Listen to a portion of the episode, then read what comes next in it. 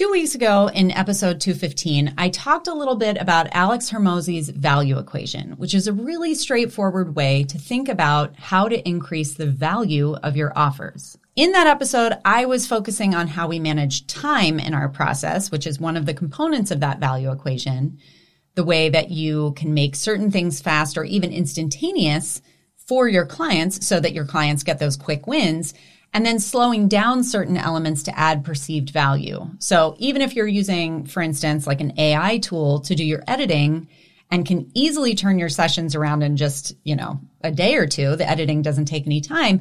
You don't necessarily want to deliver too fast because among other reasons, it may cause your clients to feel like they're paying a lot for something that's easy for you, right? But if your current offer isn't converting as well as you'd like, chances are you've got room to do a better job conveying the value of your offer.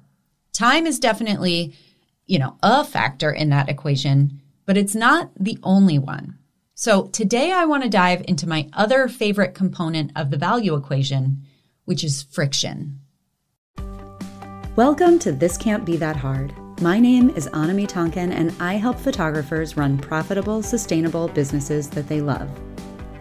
Each week on the podcast, I cover simple, actionable strategies and systems that photographers at every level of experience can use to earn more money in a more sustainable way. Running a photography business doesn't have to be that hard. You can do it, and I can show you how. If you're familiar with Alex's value equation, or if you heard me talk about it two weeks ago, you may remember that the top line is the stuff that you want to increase. You want to increase the sort of amazingness of the outcome that you promise someone, and you want to increase their trust in the fact that you are going to deliver that. So, painting the picture, like showing your photos and then sharing things like testimonials help to increase that top line. And then the bottom line is the stuff that you want to decrease. And that is time and effort. And in this case, we're talking about your client's time and effort. How much do they have to kind of give up in order to achieve this amazing outcome that you're promising? So I am going to substitute the word friction for the word effort because when I picture someone finding my business, you know, they come across a photo on Instagram that piques their interest or they meet me somewhere out in, you know, my town and then they end up looking me up. From that point forward, I try to envision them on a slip and slide, like landing or leading straight toward working with me. So they are on this slippery, thing that is just like downhill all the way, right? I want it to be really, really easy and almost like they're going to have to really intentionally opt out. So, you know, I work really hard to make sure that my website and my social media are polished and up to date all the time so that the not only the photos, like those should be up to date for sure, but also the platform that you are delivering that experience to them on, right? If you're using some like clunky, outdated looking website, that is a really big red flag for somebody that like, well, this is a visual business and they're not even worried about what their website looks like. That's a problem. I want to make sure that the website is really easy to understand. It's really easy to navigate. They can find what they need at any given time. If they have a question about pricing, here's a button that says, you know, click here to hear about my pricing, all that sort of stuff.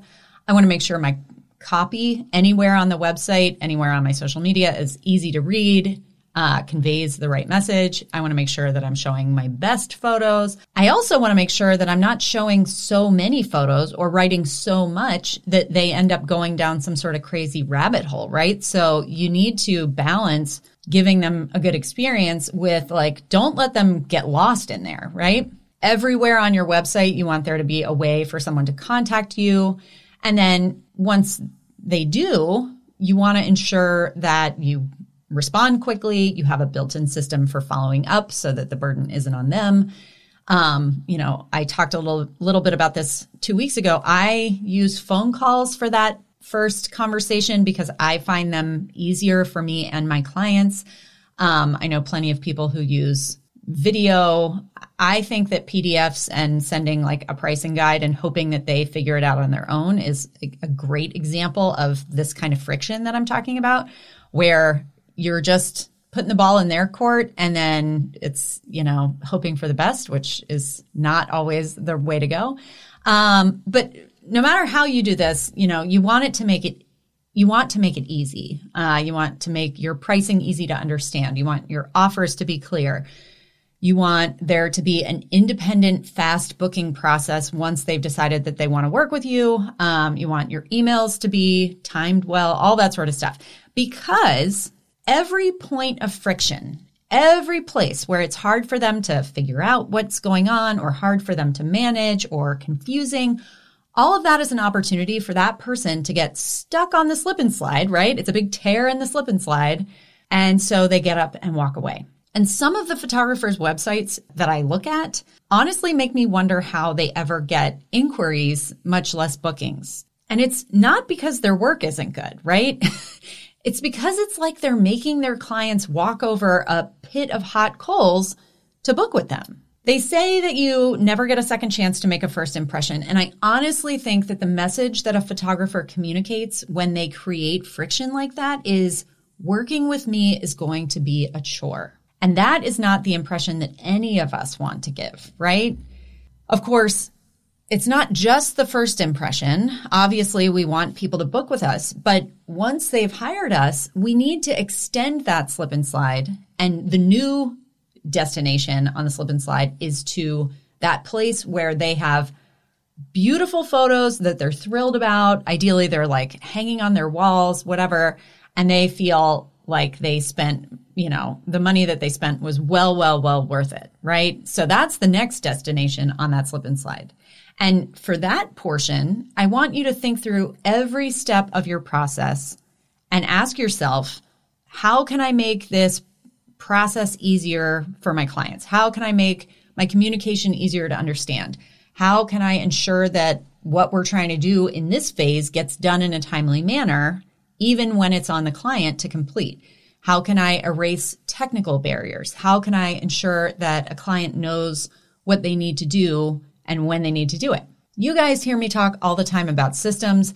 And again, systems are just a series of steps, but the function of a good system should be to do exactly this. It should be to lead your clients in a frictionless way from point A to point B. You want to make it as easy and ideally enjoyable as possible. And of course, once you have that system all put together, you want to be sure that you're highlighting the benefits of the system to your prospective clients as a way of actually increasing the perceived value of working with you, right? You're going to take the system that is the slip and slide once someone hires you and you're going to talk about it because you're going to talk about how easy it is for that person who may be nervous, who may be like, I don't know what this is going to be like, whatever. You want to show them before they've booked that after they've booked, it's going to be super easy. And the best way that you can reinforce that is to make the first part really easy.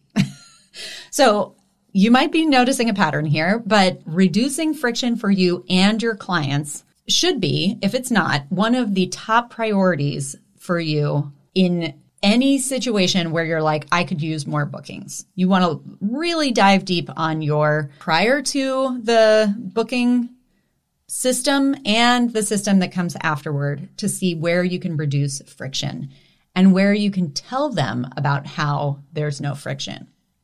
So what I want you to do this week is I want you to check out two lessons in This Can't Be That Hard University.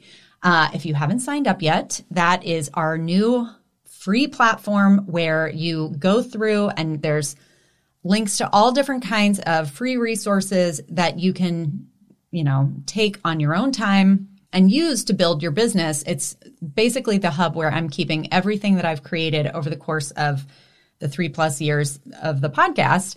Um, and I've organized it so that you can find what you need when you need it. So I want you to go into the streamline department of the university and I want you to look at two particular courses in there. So there's one called mapping your process and there's another called optimizing your process.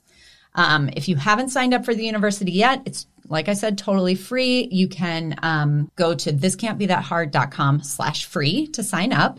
Uh, you take a little assessment uh, that answers some questions about your business. You'll get a customized syllabus. But in case these two classes aren't on your syllabus right away, I want you to go to mapping your process and optimizing your process so that you can do exactly what we're talking about here today. Um, but you know, even beyond that, there are tons of great resources in there to help you put the lessons that I teach here on the podcast into action, which is the point, right? so those two lessons are going to make it much easier for you to visualize this slip and slide in your own business, find out where you're adding friction, and then go about the important work of reducing that friction. Have a great week, you guys. Well, that's it for this week's episode of This Can't Be That Hard. I'll be back same time, same place next week. In the meantime, you can find more information about this episode, along with all the relevant links, notes, and downloads at thiscan'tbethathard.com slash learn. If you like the podcast, be sure to hit the subscribe button. Even better, share the love by leaving a review in iTunes. And as always, thanks so much for joining me. I hope you have a fantastic week.